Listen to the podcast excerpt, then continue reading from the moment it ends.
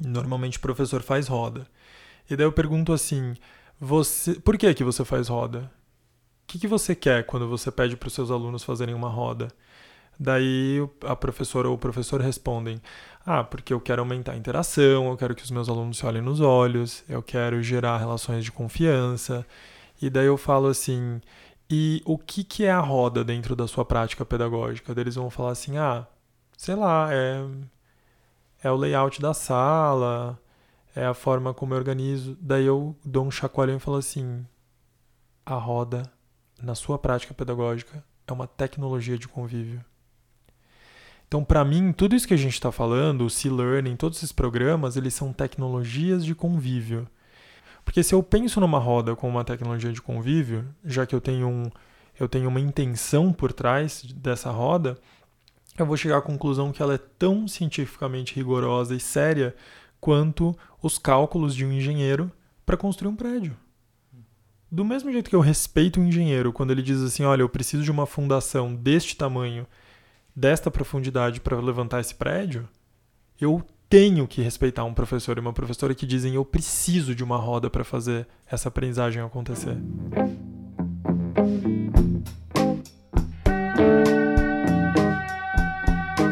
Seres de todos os reinos, esse é o Coemergência, o podcast da criança brasileira. Uma das nossas maiores alegrias aqui no Coemergência é poder trazer convidados que nos ajudam a sonhar novos mundos em várias áreas. Já que não há um mundo pronto lá fora, mudar o nosso olhar e expandir o que entendemos como possível é o primeiro passo. Partindo dessa ideia, hoje vamos falar sobre educação. Seja pelo atual momento político do país, ou seja pela própria necessidade e urgência de repensarmos nosso modelo educacional padrão, estamos realmente precisando nos nutrir de visões mais amplas e positivas. Para limpar e trazer brilho aos nossos olhos, convidamos o querido Valentim Conde, pedagogo formado pela P U C de São Paulo, assistente de gestão executiva na Tibet House Brasil, professor no Instituto Siddhartha e idealizador do projeto Presença, que visa tornar a cultura escolar e as políticas de educação mais contemplativas e compassivas. O referencial por trás desse projeto é o SEE Learning, programa educacional desenvolvido pela Universidade de Emory em parceria com o Dalai Lama, que nosso convidado está ajudando a divulgar e implementar em diferentes espaços aqui no Brasil. A partir da sua própria experiência como professor e pedagogo, o Valentim nos conduziu por reflexões sobre o que significa integrar a cultura contemplativa no ambiente escolar, a importância de criarmos bons encontros, sobre os diferenciais de programas educacionais que buscam abordar os aspectos socioemocionais e éticos e muito mais, sabendo que a existência desse podcast é fruto da generosidade dos seres que nos acompanham e nos ouvem, lembramos mais uma vez da campanha de financiamento coletivo e agradecemos a cada um de vocês vocês que permitem a continuidade do nosso trabalho. Se quiser fazer parte, é só chegar em apoia.se barra coemergência. E se não quiser também, não muda nada. Junte-se a nós na lavanderia mais acusticamente bem projetada do país e bora para mais uma conversa. Estamos no ar, estamos gravando mais uma edição do Coemergência, o seu podcast favorito entre aqueles gravados numa lavanderia na Vila Mariana e veiculados a cada quinze dias. Muito bem-vindos todos vocês, muito bem-vindes. Apresentando a mesa de hoje, Guilherme Queda. Boa noite, Dani. Marcos Teles. Boa noite, Dani. Kaline Vieira. Oi. E Manuela Laranjeira no backstage. E, mais do que isso, um convidado muito especial, muito bem-vindo, Valentim Conde, é uma honra recebê-lo em nossa lavanderia. Gente, nunca pensei que eu fosse ouvir tudo isso ao vivo. Vocês que estão ouvindo o podcast, gente, é real. É real. No Sim. seu dia, só pra contextualizar, é, dia de São ai, Valentim hoje. Lá vem ele, gente, para, ninguém segura esse menino. A gente tá gravando no dia do meu santo, dia de São Valentim, que eu dedico a todos vocês, enamorados. E Valentim vai dedicar mais uma coisa a todos vocês e todos nós. Antes de começar esse papo, Valentim falou que gostaria de fazer uma prática e é chegado o momento. É chegada a hora.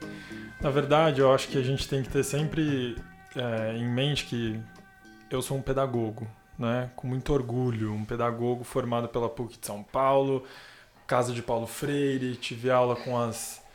com as alunas dele, Maricela Graciani e outras figuras de peso na educação social. E eu me, eu me entendo como engenheiro de encontros. E eu acho que isso daqui é um encontro em vários níveis. Um encontro nosso, né? Nós que estamos aqui nesta lavanderia cheirando a Comfort. Ai, gente, é marca, desculpa. Patrocínio. Amaciante de roupas. E, e, mas também é um encontro com vocês que estão ouvindo, onde quer que vocês estejam, né? Não importa a galáxia, mas estamos nos encontrando. E daí eu acho que é sempre importante que esse encontro seja consagrado. Então eu queria convidar vocês para a gente fazer um exercício de check-in. E todo mundo aqui que já viajou de avião ou de ônibus sabe o que é check-in, né? Você ir no balcão de embarque, mostra o documento e você diz assim, olha, eu estou pronto para embarcar nessa jornada. Então a ideia é que a gente embarque nessa jornada agora e que a gente tope essa jornada juntos, né? Ninguém vai ter que apresentar documento, não se preocupem. Mas a ideia é que a gente chegue junto nessa. Então eu queria convidar vocês que estão aí nos ouvindo para fazer um, um movimento muito ousado, que a gente juntos, mesmo que seja à distância, que a gente possa fazer essa prática de check-in juntos. Então a ideia é que a gente possa sentar, sentar de uma forma confortável, e se você está nos ouvindo no transporte público, se você está nos ouvindo em algum lugar público, que seja confortável na medida do possível, claro, né? A gente precisa levar isso em consideração. É, mas principalmente que você possa se equilibrar bem, que você possa se apoiar bem. E daí essa posição ela pode ser... Não, não, não precisa ser nada tenso, ela deve ser relaxada, inclusive, né? E que vocês também possam escolher a postura dos olhos de vocês. Então, se vocês quiserem fechar os olhos, fiquem à vontade. Se não se sentirem bem de olhos fechados, podem mantê-los abertos, mas de preferência olhando baixo, como se estivesse olhando na direção da ponta do nariz. Se você estiver em algum lugar que você não pode fechar os olhos por uma questão de segurança, é claro, mantenha-se atento ou atenta. E, é, aos poucos, vai percebendo essa, essa qualidade é, quieta, né? Essa qualidade calma do seu corpo.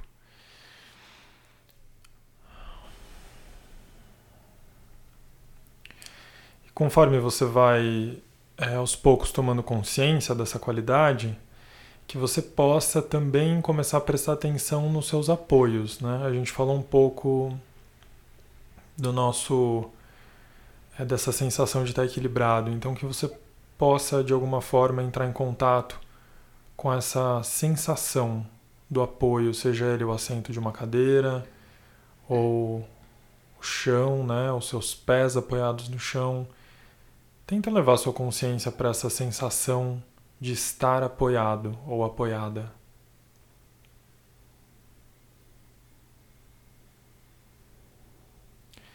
Se for preciso, explora essa sensação, talvez apertando os dedos do pé contra o chão. Se você quiser explorar essa sensação do apoio no assento da cadeira, pode balançar um pouquinho o corpo de um lado para o outro, mas sempre trazendo para essa dimensão da estabilidade, da firmeza.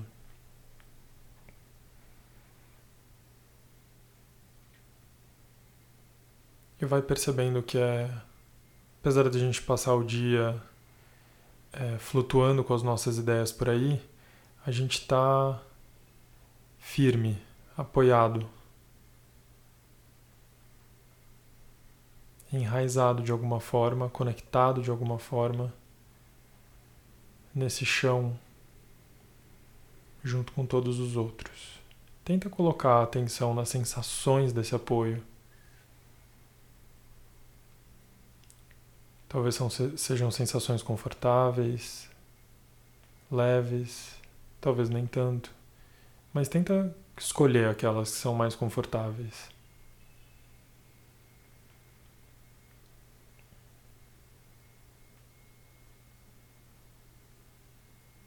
E aos poucos sustenta essa sensação de conforto, essa sensação agradável.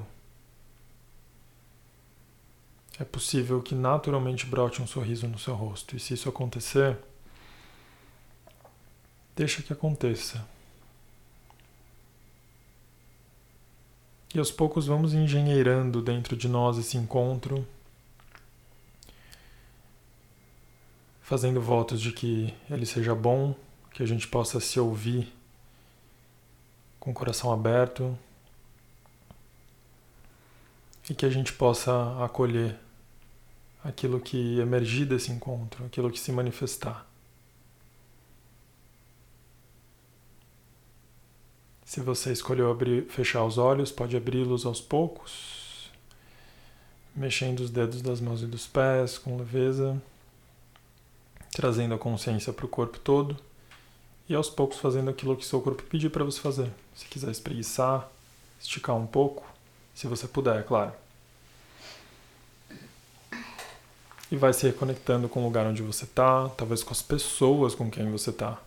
Se você quiser arriscar um sorriso para quem está do seu lado, pode ser revolucionário se você estiver num ônibus ou no metrô. Não aqui, problemático. Gente, aí você segura aí. Só no ônibus ou, ou no metrô. Eu disse revolucionário, pode ser revolucionário pode ser muito problemático. Mas é que hoje, eu não sei quando vocês vão ouvir isso, mas é que hoje é dia de São Valentim, então é impossível. Valentim. Valentim, aproveitando então essa prática que você trouxe para a gente, eu conheci eh, o seu trabalho, ou eh, soube do seu trabalho quando vi algum evento que você ia fazer na Tibet House para falar sobre o S E E Learning, que eu nunca tinha ouvido falar. E ainda falei pouco, ainda falei pouco não, ainda ouvi pouco falar uhum. sobre o S E E Learning, a não ser de você, porque eu fui atrás de você e, que, e quis uhum. saber mais ou menos como que é. Mas me parece que o que está acontecendo é também muito revolucionário, aproveitando a palavra que a gente está usando uhum. aqui, porque é algo que a gente tá, é um programa, o Valentim vai me corrigir aqui, mas só para a gente localizar um pouco, uhum. um programa de, de educação socioemocional, que envolve educação socioemocional sendo aplicado no, no sistema educacional brasileiro, já em com entrada em alguns, em alguns estados, em algumas localidades específicas, e um programa que não é qualquer programa, é um programa referido por alguém que parece que sabe um pouco do assunto, Sua Santidade Dalai Lama, por exemplo. Então, queria... E o Valentim está meio que cuidando um pouco disso, está na, na linha de frente de trazer isso. Então, queria que você contasse um pouco para a gente o que, que é isso e como que isso está tá chegando no Brasil. Uhum. É, é uma, eu acho que é uma, é uma oportunidade muito legal poder estar nessa, nessa plataforma para falar sobre isso com vocês e com as pessoas que estão nos ouvindo, porque, de fato, eu também, enquanto educador, entendo isso tudo como uma revolução, né? A gente está fazendo revolução e acho que se, se eu não tivesse esse sabor na minha boca, eu não estaria fazendo o que eu estou fazendo, porque eu, eu gosto, sou muito bagunceiro. Como diria minha chefe lá do Siddhartha, Cláudia, se você está me ouvindo, um beijo muito especial para você. Não estou puxando o saco. É, a gente é muito novidadeiro, né? Então a gente gosta de umas coisas, assim, umas bagunça boa. E eu acho que tem um, tem um gosto de bagunça boa isso daqui, né? Então, é, sendo, sendo um pouco mais técnico, para depois poder pegar minha licença poética e falar coisas um pouco mais fora do, da caixinha... A ideia, a ideia desse, desse programa é, é um programa socioemocional, de aprendizagem socioemocional, é, como existem tantos outros, né? Isso, na verdade, é uma ideia que já vem há algumas décadas, pelo menos duas ou três décadas se desenvolvendo, com alguns coletivos muito bem-sucedidos, tipo o CASEL, né? E outros grandes programas. E esses programas, eles vêm, assim... Eles vêm num vácuo de sérios, sérias crises na, na, na escola e na educação, né? É justamente quando a gente começa a perceber que a educação, ela não tá, ela não tá, a educação como nós a conhecemos não está dando conta dos desafios que a gente está enfrentando. Então, ela não é uma resposta para os desafios que estão rolando agora e as consequências e os sintomas todos que a gente está observando. E deixa eu situar historicamente de que escola que eu estou falando. Eu estou falando de uma escola que vem justamente com a Revolução Industrial, escola prussiana, essa coisa bem industrial, bem militarista, né? Essa coisa de fileiras de cadeira, um professor, é, vários alunos, uma lousa, né? Tudo, tudo muito estruturado dessa forma. Então, essa escola, ela, aparentemente, não tem dado conta de alguns problemas muito sérios. E a aprendizagem socioemocional vem com uma resposta para que, para que a escola possa incluir uma agenda importante, que é uma agenda que a gente diz que estava no currículo oculto da escola. Que agenda é essa?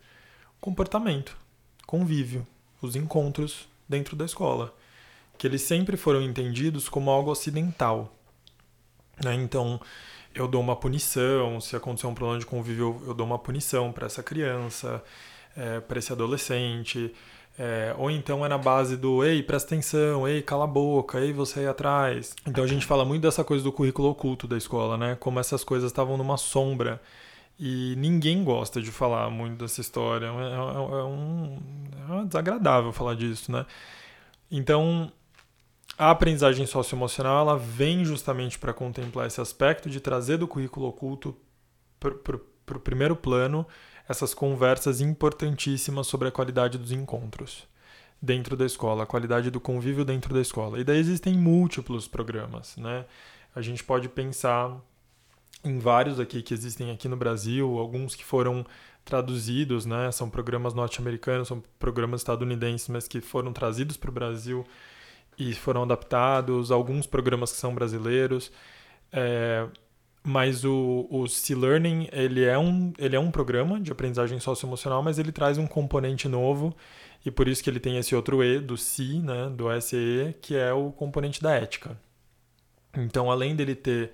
ele contemplar os aspectos, né, as competências socioemocionais, ele traz um componente importantíssimo que é o olhar da ética, né, para amarrar tudo isso. Então, se a gente pensar nessa sigla, a gente pensar em social, emocional e ética, a gente está pensando que o social é o nosso contexto, o emocional é a nossa condição e a ética é a coerência do contexto e da condição.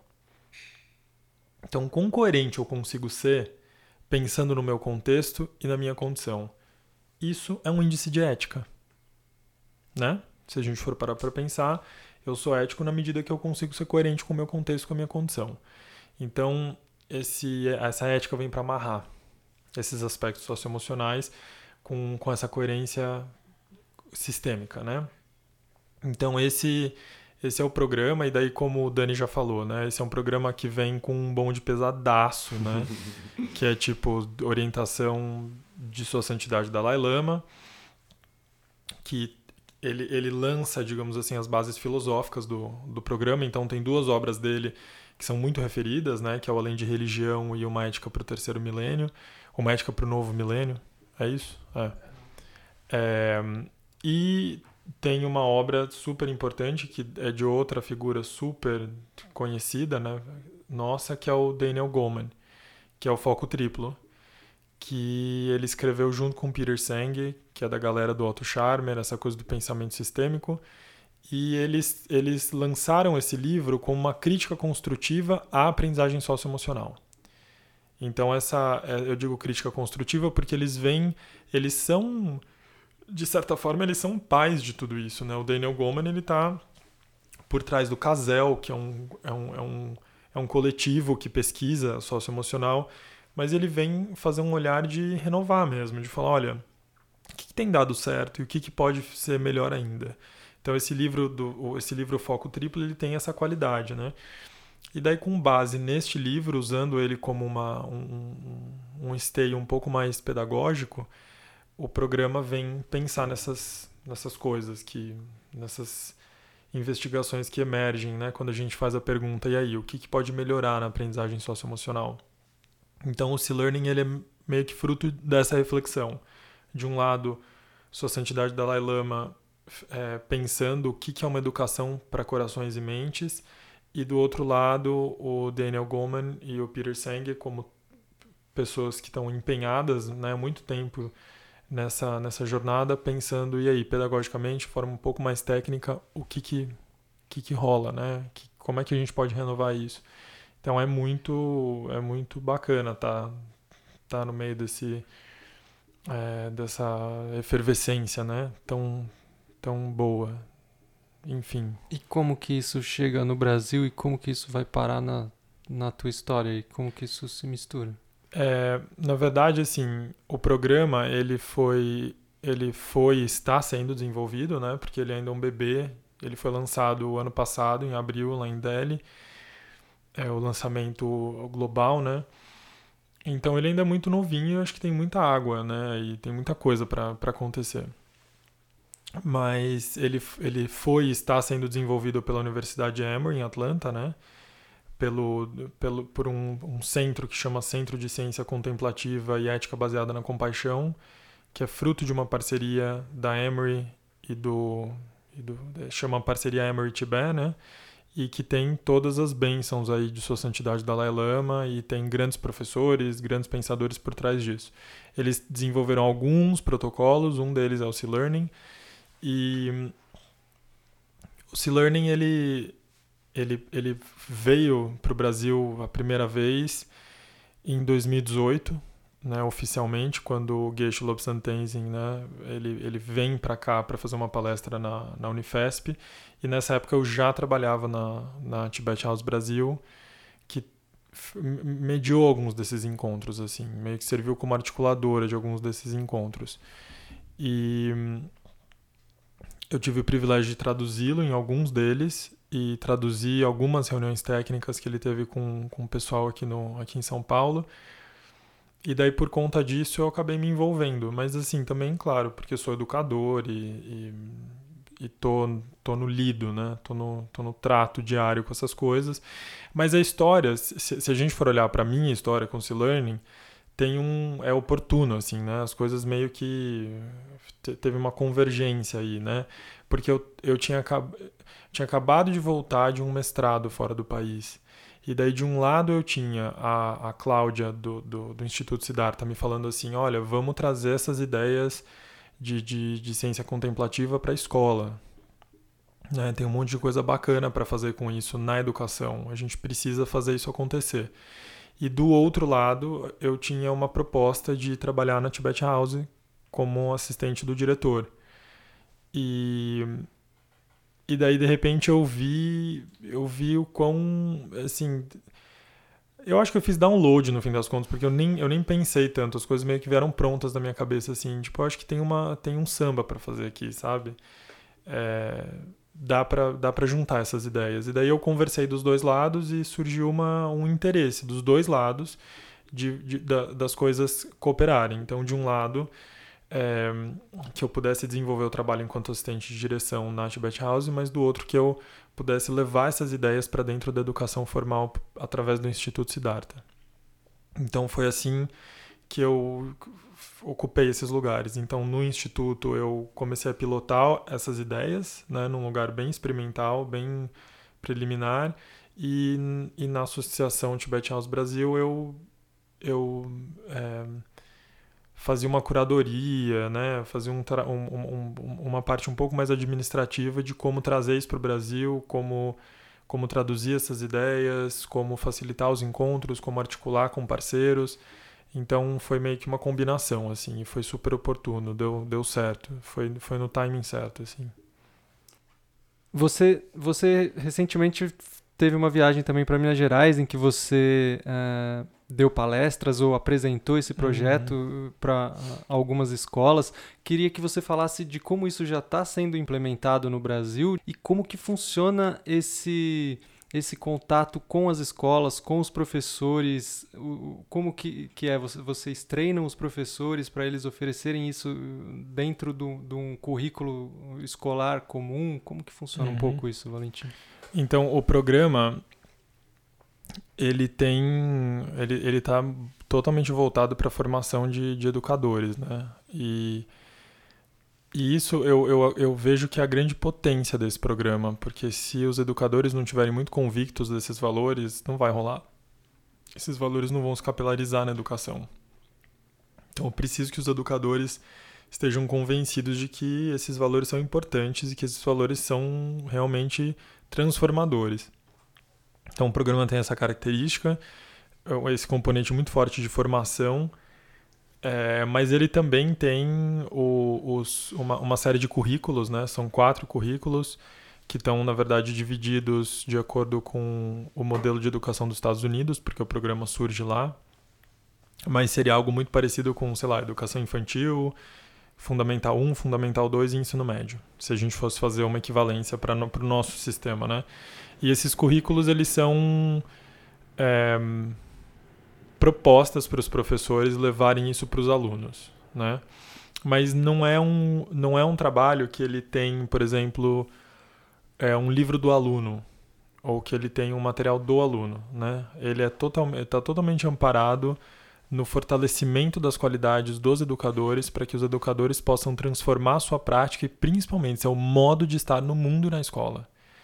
O programa ele não é tanto sobre técnicas, ou, né, é claro que ele tem esse aspecto, né? Os currículos e, e, e toda a o, o estrutura conceitual trazem, né, um, um rigor científico, mas ele é muito mais sobre uma transformação do jeito de estar no mundo e de estar na escola, como as como as relações podem ser transformadas, assim, por meio da forma como eu me comporto, como eu habito esse lugar, né, que eu, que eu tenho como professor ou professora.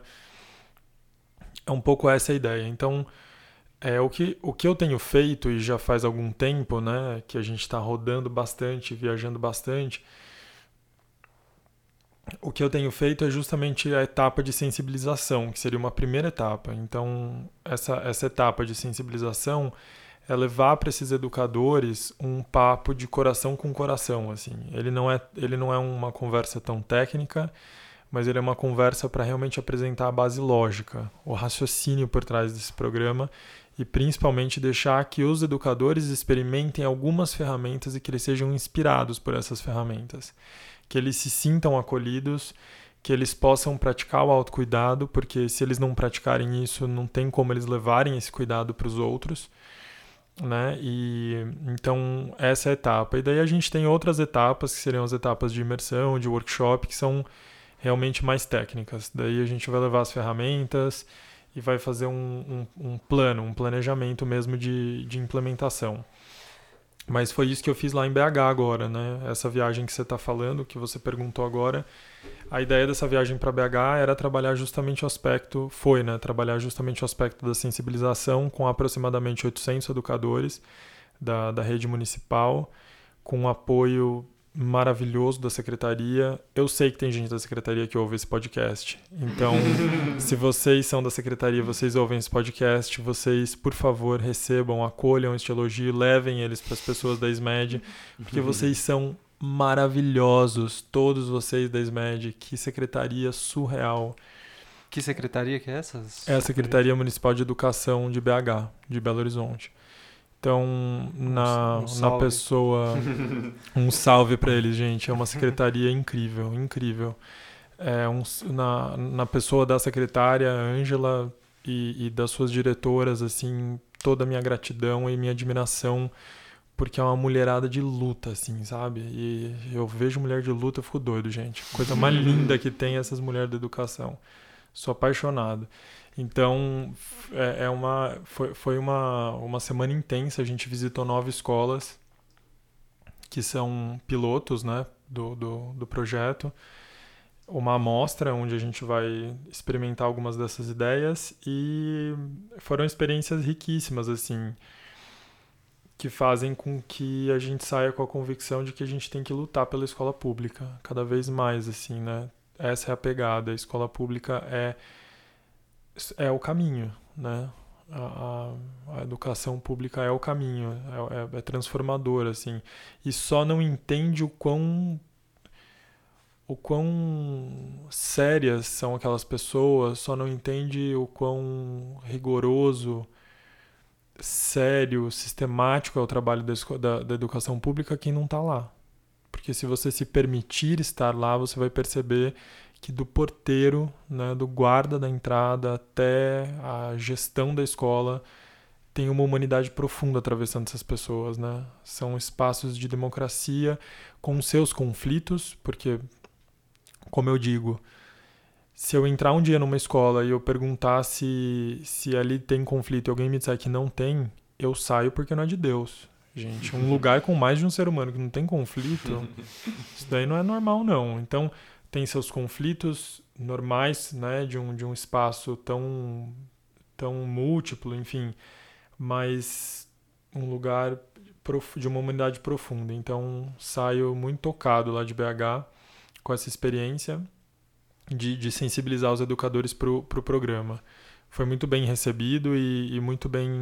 É, desenhado pela secretaria. E lembrando, numa época dificílima para B H, né? Porque acabaram, tinham acabado, na semana anterior tinham acontecido as enchentes e, e tinham devastado a cidade, e eles nos receberam assim com a maior, com maior acolhida e, e, e alegria, né? Eu até estava preocupado, sabe aquela coisa tipo, bicho, a galera tá com umas necessidades, eu tô indo lá falar de aprendizagem socioemocional e ética, o povo tá precisando de, de, de teto, né? Tipo, a galera perdeu casa. Eu estava inseguro, assim, né? Mas foi, foi, ele, eles eles estavam muito determinados e, e claros, assim, da, da importância de fazer essas conversas. Então, foi, foi muito bom. É, Valentim, você falou um, um, muito sobre o programa. Agora eu fico pensando, quem não está nesse campo da educação, é, que realidade é essa que se vive? Esse programa chega para cuidar do quê? Que, que são os desafios enfrentados pelo, pelo sistema educacional, seja público, seja privado. Talvez, é, isso seria bom, importante assim, até para mim, para entender o que é que está acontecendo hoje, o que é que precisa ser cuidado uhum. nesses espaços. É, eu acho legal você trazer essa, essa... Você incluir a escola particular, né? A educação privada. Porque na minha fala, talvez eu não tenha acolhido a importância da educação privada. E é claro que ela tem a sua importância, né?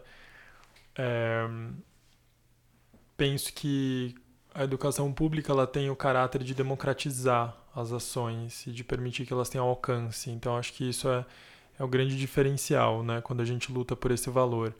Mas é super importante pensar que elas estão, nós estamos todos atravessados pelos mesmos problemas, no fim das contas, né? Uhum. E isso é, é uma coisa que faz parte do esteio filosófico desse programa. Esse programa está amparado em dois pilares filosóficos, né? Ideológicos, digamos assim. Então, é, o primeiro pilar é a compreensão da nossa realidade social. E a nossa realidade social é a interdependência, né? É a ideia de que todos nós estamos, né, coemergindo o tempo todo, né? De que a gente precisa uns dos outros para sobreviver. Então, se a gente... Vocês aí que estão ouvindo, é, se vocês pensarem desde o café da manhã de vocês até o jantar, e se vocês pensarem nas roupas de vocês agora, que vocês estão vestindo agora, provavelmente vocês não fabricaram, não produziram nada disso, né? E daí teve até uma fofura de uma diretora lá em B H que falou assim, eu produzi sim, porque eu perguntei, né, se eles tinham produzido, ela falou, eu produzi, eu falei, o que, que você produziu dela? O patê de frango. Eu falei, ai, mas você criou o frango? Daí ela falou, não. Então eu falei, então para. para com, para de moda, vai. Mas a ideia é essa, assim, né, a ideia é que a gente não produziu, não fabricou nada disso, mas a gente está sendo beneficiado nessa rede de apoio, de alguma forma. Então, essa realidade social precisa ser reconhecida. Mas mais importante é a gente reconhecer o que apoia essa realidade social, porque essa rede de apoio, por sua vez, está apoiada em alguma outra coisa, certo? Então, o que mantém todos esses seres apoiados? O que mantém todos esses seres juntos nessa rede? É a realidade humana, né? É a nossa realidade compartilhada humana. E essa realidade é a nossa busca por felicidade, né? A nossa busca por experiências de felicidade. Então, desde a pessoa que plantou o milho, até a pessoa que fez a farinha do milho, até a pessoa que fez o bolo, todas elas fizeram o que elas fizeram porque buscam felicidade, né? Então, esta rede ela está apoiada, por sua vez, nessa realidade humana, nessa nossa natureza compartilhada. Então, é claro que aqui eu não, eu não quero trazer uma ideia ingênua de que existe uma neutralidade nessas relações e que todos igualmente buscam a mesma felicidade. Isso teria que ser problematizado, com certeza existem nuances para isso, é, mas é importante a gente entender que tudo que a gente está fazendo está convergindo para esse lugar, né? De que neste momento eu faço o que eu faço porque de alguma forma busco ser feliz, né? Então, é, isso, o, os mesmos princípios se aplicam à escola, certo? Então, seja ela uma escola particular ou pública, todos os, todos os entes, né, todos os agentes que estão dentro dessa, desse processo, eles estão buscando isso, buscando satisfação, buscando experiências boas.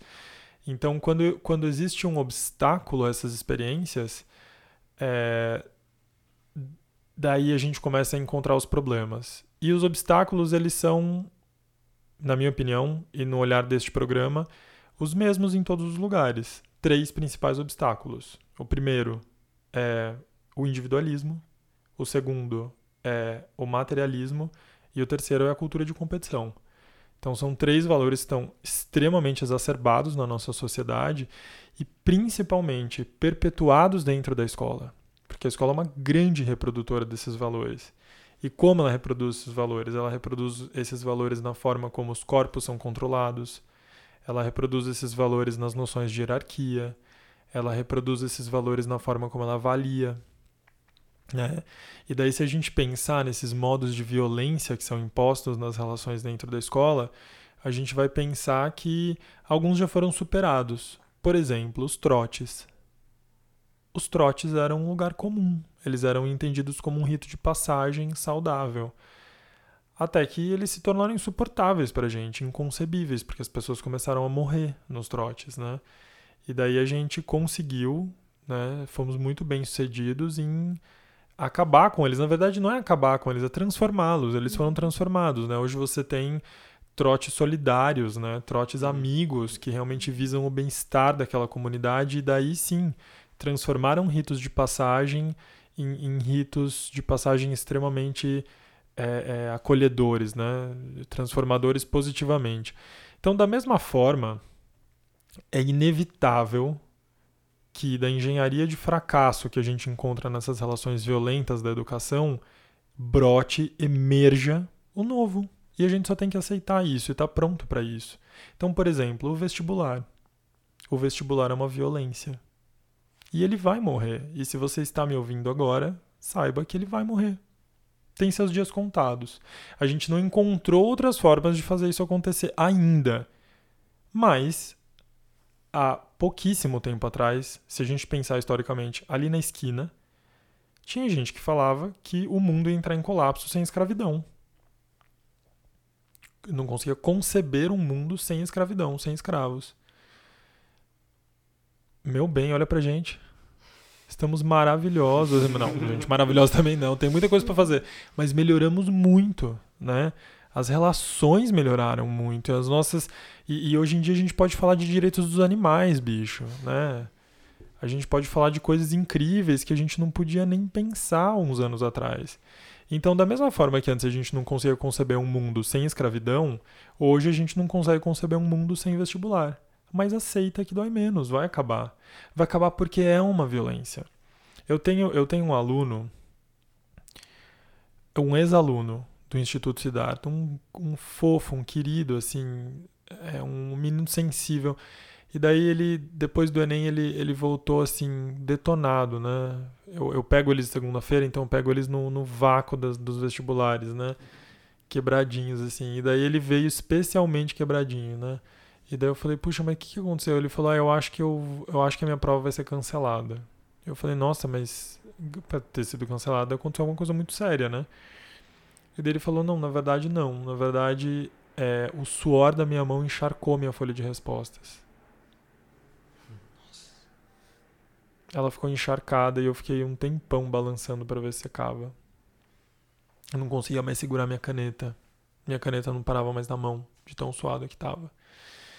E daí eu fiquei pensando, o, o, como, como alguém pode achar que é normal você inflamar um sistema nervoso, né? Você deixar um sistema nervoso por tanto tempo é, é num estado de sobrecarga, é num estado anormal, de, é, realmente de, de luta e fuga, por cinco horas seguidas. E achar que tem alguma coisa de bom nisso, achar que tem alguma coisa de, de, de produtivo nisso, né? Fora que não foi para chegar até ali, né? Para ele estar tá desse jeito. Exato. Né? Todo o processo é uma violência. Então, é, a gente vai ter que encontrar uma resposta para isso. A gente só tem que estar tá aberto para isso e aceitar que o vestibular ele é só uma resposta no meio de tantas outras que vão surgir, que a gente vai poder, felizmente, né?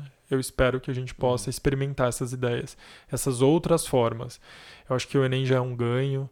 Existem outras pessoas pensando outras coisas bacanas, né, para entender um pouco esse processo do vestibular. Mas é muito louco a gente pensar que tem tanta gente querendo entrar e a gente está batendo a porta na cara de tanta gente. Porque, às vezes, me parece que algumas pessoas realmente acham que falta interesse por parte dos jovens de entrar na universidade. Mas não é isso que os números mostram, porque o número de pessoas que vão fazer os vestibulares é enorme comparado ao número de pessoas que entram. Então, é justo tantas pessoas querendo entrar e tantas pessoas tendo a porta batida na cara? Eu não deveria oferecer educação para quem quer educação? Então, o filtro de excelência, porque a gente sabe que a gente precisa de excelência, eu não, eu não estou questionando isso, né? É, os profissionais, eles têm que sair excelentes para fazer os trabalhos deles, mas será que o filtro não tinha que estar em outro lugar? O gargalo não tinha que estar em outro lugar? Não nesse lugar, onde as pessoas ficam do lado de fora da universidade. Então, é, eu sei que eu, que eu abri um, um parênteses aqui, né, uma janela enorme para responder a sua, a sua pergunta, mas a ideia é que essa... essa Essa reprodução de relações violentas, e isso está, por favor, né, isso não é uma novidade, isso está posto desde é, Bourdieu e Passeron, né, alguns teóricos da educação que são incríveis e vêm falando sobre isso há muito tempo. Essas, essas relações são perpetuadas, são reproduzidas na, no seio da escola, e a gente não, não percebe porque elas se tornam normais, mas elas estão acontecendo. Se a gente olhar para a escola, elas estão acontecendo. Então, o que, que esses programas estão tentando dar conta, né? E muitos deles estão conseguindo dar conta. É justamente de repensar o convívio e repensar como, em que termos esse convívio se dá, né? Repensar quais são os combinados de uma escola, né? Como que as relações se estabelecem desde o começo. Então, os... Se, se, se a gente for olhar de uma forma abrangente, é isso que os programas de aprendizagem socioemocional propõem através de várias ferramentas. Então, dentro desses programas, você vai encontrar abordagens como a comunicação não violenta, né, a cultura de paz. Você vai encontrar uma série de abordagens de ferramentas para dar conta dessa problemática, né, que, que é o convívio dentro da escola. Eu sempre dou o seguinte exemplo, né? Por que que a gente não falava de, de, de encontro e de convívio na escola? Porque, pô, vamos lá. Se você está ouvindo, provavelmente você está ouvindo com o seu celular, que provavelmente é um smartphone, certo? Todos nós estamos com smartphones aqui na mesa. Vamos pensar assim, há quanto tempo que existe a tecnologia celular?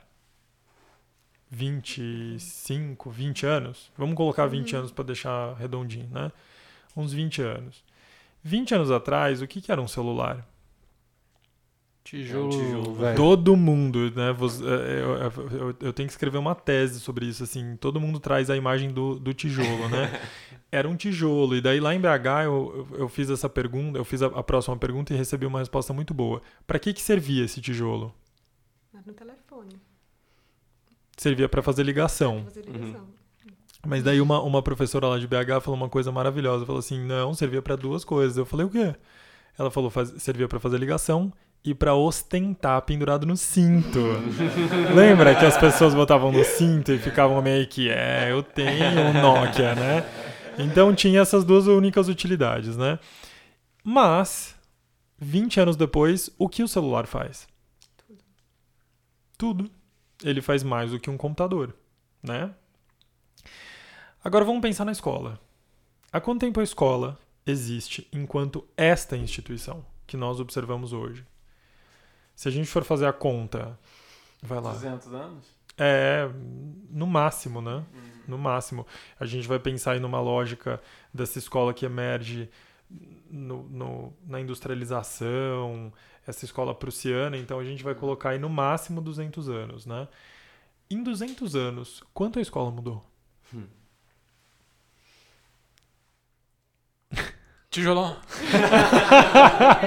é, eu, eu senti um silêncio sombrio que sempre se dá e todas as vezes que eu faço essa pergunta. Porque é um incômodo pensar nisso, né? É incômodo porque a gente se sente um bando de impostores. Porque a gente vive falando que educação é importante, mas a gente admitiu que um celular mudasse tanto, a tecnologia celular mudasse tanto em vinte anos, mais que a escola ficasse parada durante duzentos. É. Então, no fim das contas, se a gente pensar na escola, a gente vai, a gente pode dizer assim, não, mudou, claro que mudou. Sim, mudou o tempero, né? Alguns temperinhos mudaram. Mas se a gente for pensar no que é essencial, que é a tecnologia humana, essa não mudou quase nada. Então a gente continua tendo as fileiras, né, de, de, de cadeiras, uma noção de um professor e dos alunos, relações de extrema passividade de um lado, né, extremo poder do outro, a lousa, o conteúdo, né, a forma como o conteúdo é transmitido, uma perspectiva de transmissão de informação ao invés de construção de conhecimento e pensamento crítico. Então a escola, no fim das contas, mudou muito pouco ou quase nada, enquanto tecnologias, eu só dei um exemplo do celular, mudaram tão rápido. E a gente se perguntar por que que isso aconteceu. Por que que a escola mudou tão pouco e o celular mudou tanto e outras tecnologias também mudaram tanto? Porque a gente perdeu o valor disso. Então, se eu, se eu pergunto assim para um, para um professor ou para uma professora, você faz roda na sala de aula? Normalmente o professor faz roda. E daí eu pergunto assim... Você, por que que você faz roda? O que que você quer quando você pede para os seus alunos fazerem uma roda? Daí a professora ou o professor respondem, ah, porque eu quero aumentar a interação, eu quero que os meus alunos se olhem nos olhos, eu quero gerar relações de confiança.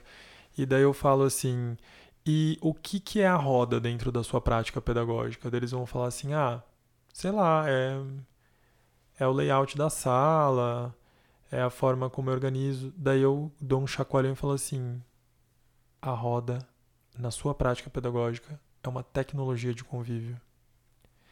Então, para mim, tudo isso que a gente está falando, o SEE Learning, todos esses programas, eles são tecnologias de convívio, que eles fazem com que a gente olhe de novo para todas as tecnologias que a gente negligenciou. Porque se eu penso numa roda como uma tecnologia de convívio, já que eu tenho um... eu tenho uma intenção por trás dessa roda, eu vou chegar à conclusão que ela é tão cientificamente rigorosa e séria quanto os cálculos de um engenheiro para construir um prédio. Do mesmo jeito que eu respeito o engenheiro quando ele diz assim, olha, eu preciso de uma fundação deste tamanho, desta profundidade para levantar esse prédio, eu tenho que respeitar um professor e uma professora que dizem, eu preciso de uma roda para fazer essa aprendizagem acontecer. Então, não tem nada de ingênuo ou não tem nada de bobo nas relações afetivas que acontecem dentro de uma sala de aula. Muito pelo contrário, são tecnologias poderosíssimas que a gente perdeu dimensão delas. E a gente perdeu dimensão delas por motivos muito simples. Elas pertencem às populações originárias que foram massacradas. Se a gente pensar quem são os maiores engenheiros de roda da história da humanidade, são os indígenas, os povos indígenas. Quem já participou de uma roda indígena sabe da potência que é aquilo. As danças circulares, né, que, fiz, que são tecnologias de convívio que fizeram com que esses povos vivessem unidos com e, entre eles e com a natureza durante tantos séculos, né, engenheiradas, são tecnologias engenheiradas, transmitidas. Né? Se a gente pensar, por exemplo, na, na, nas culturas de matriz africana, né, uma roda de capoeira. O que é uma roda de capoeira se não uma tecnologia de convívio poderosíssima para manter as pessoas juntas, para transmitir conhecimentos, desenvolver capacidade crítica diante de uma comunidade, né, do, do sujeito diante da sua comunidade, de si mesmo. Então, a gente perdeu o respeito por essas culturas originárias e, junto com isso, a gente perdeu o respeito às tecnologias humanas, as tecnologias de convívio. Então elas ficaram jogadas no lugar do acidente e, lugar, e do o lugar do bobo. Então um professor que faz uma roda, ah, cirandeiro da Vila Madalena, ah, é, é o povo que gosta de abraçar a árvore, pelo amor de Deus. Ficou nesse lugar, né? E daí é, daí é claro que o celular ficou muito interessante, porque o celular é considerado a tecnologia de convívio por excelência. Mas a gente não entende que ele não é um celular. Você que está me ouvindo, por favor, não me leve a mal, mas o celular não é uma tecnologia. Ele é fruto de uma tecnologia. A tecnologia somos nós. É o nosso desejo por convívio que fez a gente inventar esse negócio. É porque a gente queria estar ouvindo esse podcast, esse povo falando essas coisas aqui, que a gente criou esses negócios. Isso aqui não é a tecnologia, isso aqui é o fruto dela. Esta tecnologia, engenheirada pela natureza, evolutivamente, é que nos faz sentir a necessidade de expressão e de conexão, e daí a gente cria essas ferramentas. né? Mas o que fez com que esta tecnologia humana viesse ao mundo e que fosse possível são estas ferramentas de convívio que a gente jogou no lixo. As rodas, as danças circulares, a potência do olho no olho, a potência da palavra, das tradições orais, que foram extremamente é, é, jogadas no lixo, né? Então, né, a, a potência da contação de história, por exemplo, que tem sido retomada, mas ainda é considerado um fazer bobo, ainda é considerado um fazer ingênuo, né? E, e, enfim, então o SEE Learning e os outros programas socioemocionais, eles têm essa característica bonita de, de, de dizer assim, olha, a gente precisa recuperar o valor dessa tecnologia de convívio e, principalmente, a gente precisa se empoderar disso. A gente não pode trazer isso para o lugar do bobo, né? A gente precisa entender que existe uma ciência por trás disso, existe um rigor por trás disso, e a gente pode conversar sobre essas coisas, elas são conversáveis, né? Então, esses fazeres, eles se tornam... Eu sempre falo é, é, da praxis, né? E praxis é muito importante. É, é, citando aqui uma... uma...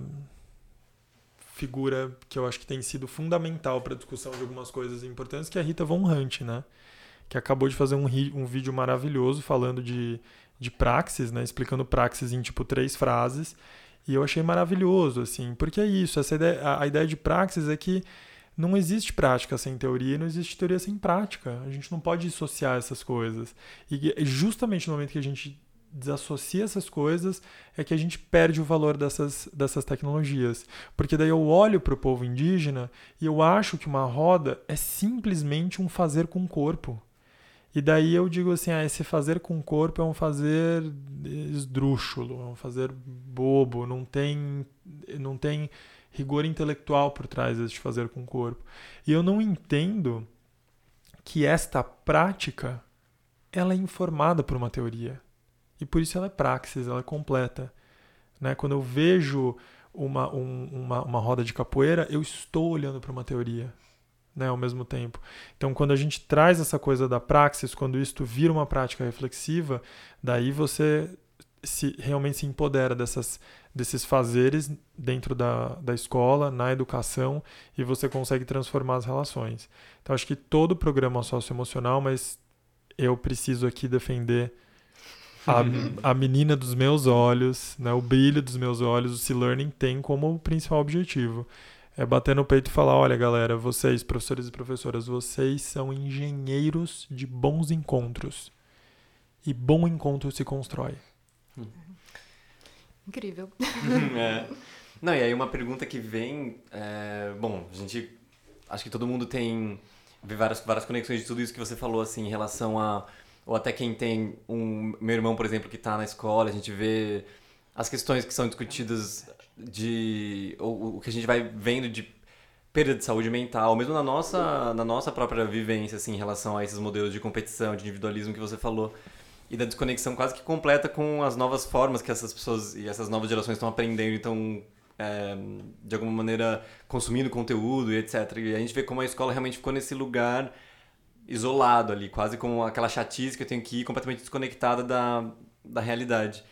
Enfim, tudo isso, tudo isso que você falou dessas novas formas de pensar a escola, como que politicamente, no contexto atual, e você tá vendo isso, assim, na, nas pessoas que você conhece, ou na sua própria experiência de levar esses programas, que você falou, né, lá pra, uhum. pra Minas, que a gente tá vendo todo o, o desgoverno do Ministério da Educação e todos os problemas que parece estar tá vindo numa onda conservadora bem oposta a tudo isso de, que você tá trazendo, né? De pensar uhum. a escola dessa maneira. Então, como que tá isso, assim, em termos políticos para introduzir isso?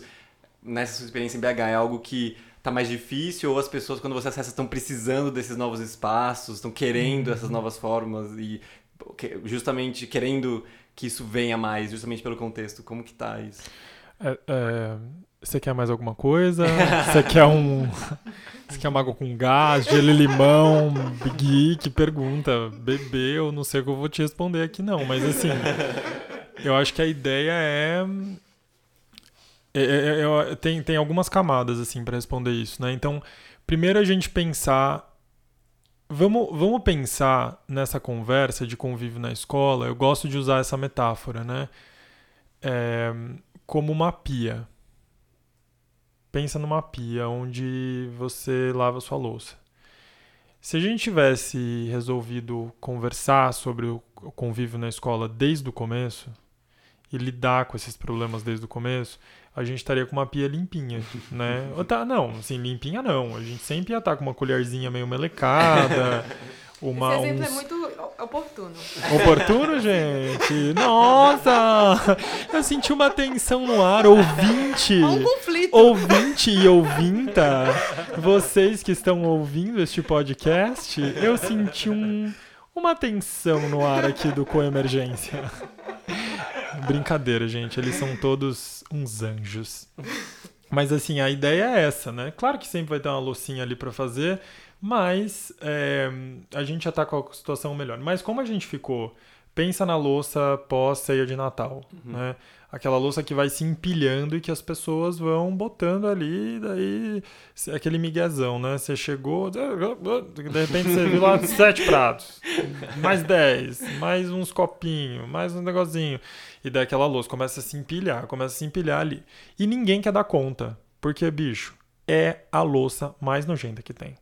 É aquela louça encebada. E é aquela louça... Vocês manjam aquela louça que vai ter uma melequinha no ralo que você vai ter que tirar com o dedo? Você tá, você tá me ouvindo? Você fez um... né? Mas vocês sabem do que eu tô falando, porque todo mundo já limpou um ralinho. Por favor, todo mundo já limpou. Lá em B H, uma, uma professora fez uma, fez uma cara assim... É. Daí eu falei assim... Eu falei, bem, que é isso? Você tá, você tá fazendo... Eu tenho certeza que você já fez isso. Daí ela virou pra mim e falou assim... Sim, já fiz, mas eu ponho luva. Daí eu falei, ai, por favor, né? Parece a outra falando do patê de frango. Mas enfim. E daí, então a ideia é essa, assim, aquela louça nojentona que ninguém quer dar conta. Então o que, que a gente faz? A gente fecha a porta da cozinha. A gente joga uma toalha por cima.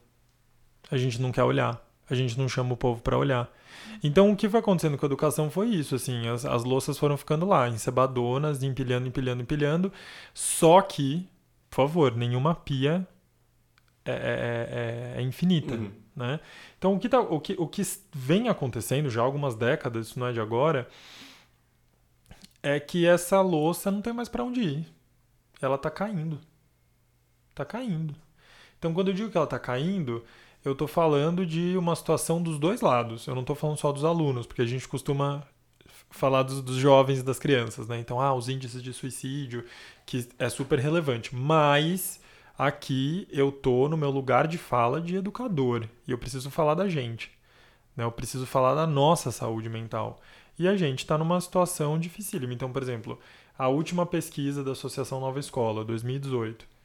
Você tem sessenta e seis por cento dos professores que já foram afastados por algum problema de saúde. oitenta e sete por cento desses enxergam que o trabalho deles agravou ou provocou essa doença. Certo? Então, a gente está falando de uma situação em que os professores estão sendo sistematicamente afastados do, dos seus trabalhos por total ausência de bem-estar no ambiente onde eles estão, né? A percepção de satisfação, contentamento no, no ambiente onde eles estão. E daí a gente pensa que esses são os grandes exemplos e são os grandes formadores dentro desses espaços. Então é claro que o programa, quando a gente pensa no SEE Learning dentro desse contexto, o programa tem essa preocupação, esse cuidado com o professor. Uhum. Né? Então como que este sujeito... que é o grande promotor, né? A pessoa que promove as boas relações, o bom convívio, como que ele se sente? Quem cuida de quem cuida? Essa é a pergunta.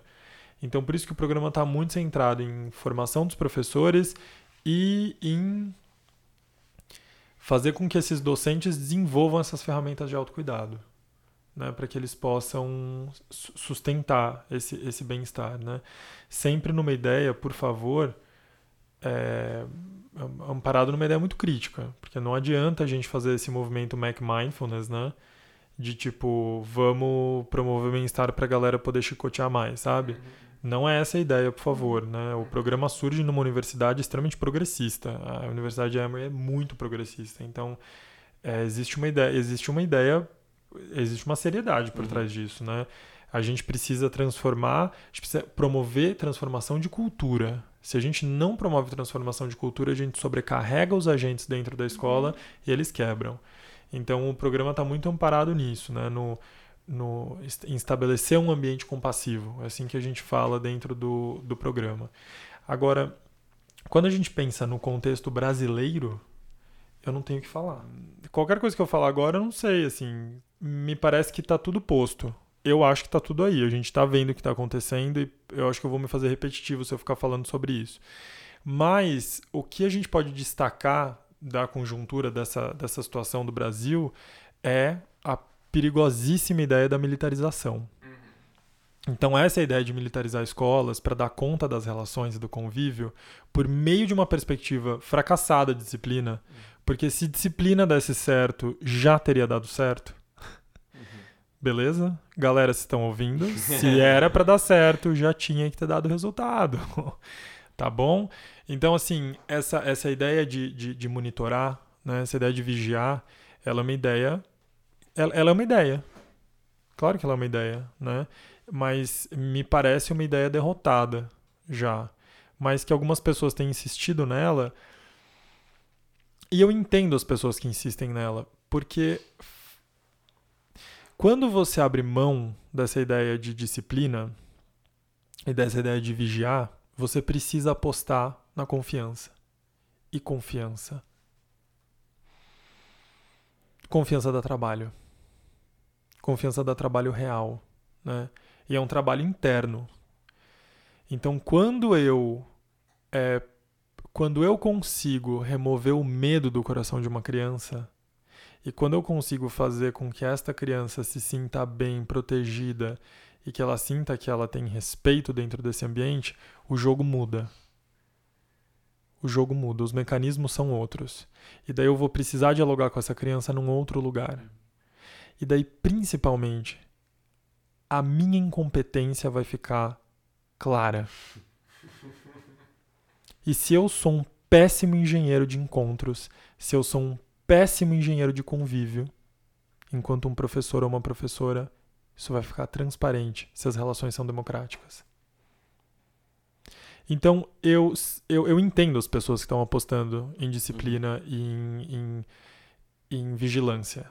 Eu não concordo, mas eu entendo. Eu só acho que, assim, essas pessoas estão de um lado que está conceitualmente derrotado, que já se provou ineficiente, né? Que produz resultados aparentes, superficiais, mas não produz transformação duradoura. Isso está muito, isso tá posto na nossa sociedade, a gente está vendo isso, né?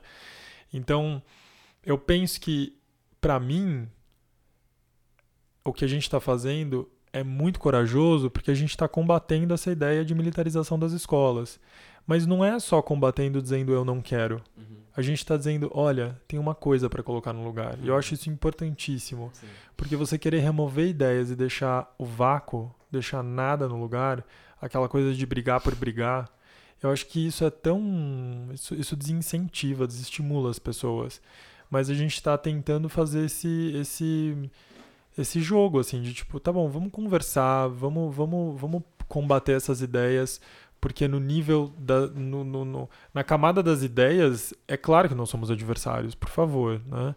Mas a gente pode propor outras coisas, a gente pode negociar. Então, a ideia de promover o SEE Learning é, e outros, claro, outras pessoas que estão promovendo outros programas, é encontrar alternativas para isso. Então, respondendo sua pergunta sobre o contexto do Brasil, isso é importantíssimo. Então, por exemplo, um dos nossos parceiros é o Instituto Cacau Show, que atende ali... na região de Itapevi. Uhum.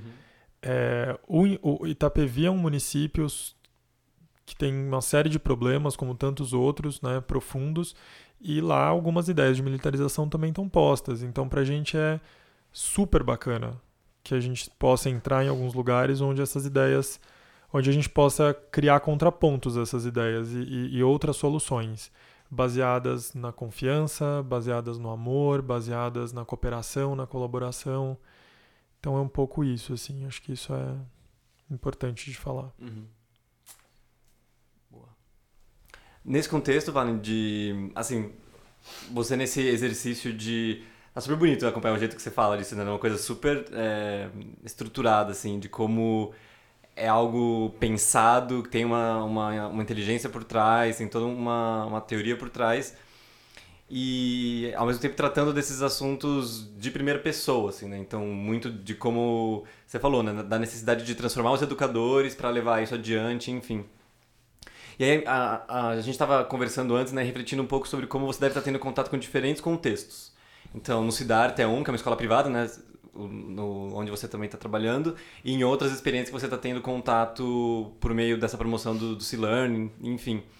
E aí a gente é, queria te ouvir um pouco sobre isso, assim, no momento de levar esse assunto, que muitas vezes por certos grupos é visto como o bobo, ou é, às vezes pode ser visto como algo desconectado da realidade, dependendo do contexto. Que diferença e que cuidados, assim, você acha que são necessários no momento de levar nesses diferentes contextos? Então, num contexto de maior privilégio, vamos imaginar numa escola é, privada, e num contexto de maior vulnerabilidade social, de maior exclusão, em que as coisas não estão tão dadas quanto numa escola uhum. privada, assim, como que, para fazer com que isso de fato chegue com o potencial de transformação que tem e não visto como algo que é muito desconectado, que está vindo por alguém ali que sabe, que está levando uma fala... etérea, que não tem muita conexão com o chão ali do que está acontecendo. Uhum. Qual é o cuidado de levar esses assuntos para esses diferentes ambientes? Me ocorreu que, assim, eu já ouvi muitos educadores falando do, do quanto é difícil lidar com demandas que surgem dos alunos, demandas emocionais, né, e que os professores não estão ali prontos para lidar com aquilo. E isso gera uma sobrecarga, muitas vezes, para eles. É como se fosse mais uma demanda. Então, tem a demanda da própria escola, a dos alunos, né, particularmente cada um, dos pais, a da sociedade, do que deve se formar ali.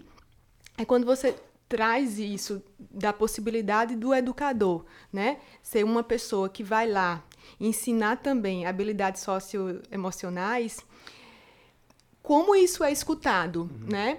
Isso é escutado de uma maneira, assim, tranquila, como uma estratégia que pode, de repente, fazer com que aquele trabalho seja é, mais qualificado, mais harmonioso, ou isso po- já chega também com uma certa rejeição, tipo, putz, mais uma coisa, agora o professor vai ter que dar conta disso. E aí, de repente, nesses ambientes, isso é visto de maneira diferente. Uhum, uhum. Complementando a pergunta do Gui. Gente, esse povo aqui foi muito brifado. Eles estão fazendo umas perguntas muito oportunas e muito difíceis, mas...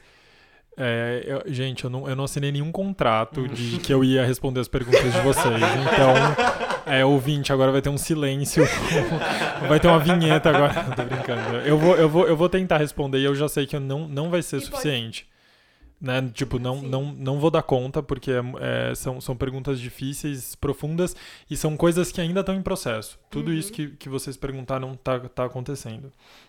Então, assim, é, começando, começando pelo que o Gui perguntou sobre as diferentes realidades, acho importante eu situar um pouco o que, que é o Instituto Siddhartha. Acho que é legal falar um pouco sobre isso, né? Porque o Instituto Siddhartha, para quem não conhece, é um instituto que fica ali na, na, na Granja Viana, né? No, ali em Cotia, é, ele, é, ele é um instituto que ele tem, digamos assim, ele é um pássaro com duas asas. De um lado, você tem a escola, é celeiro de ideias pedagógicas, então como se fosse um grande laboratório de ideias pedagógicas inovadoras, e do outro lado você tem um núcleo de projetos. Então, nesta escola, nós experimentamos ideias inovadoras em educação.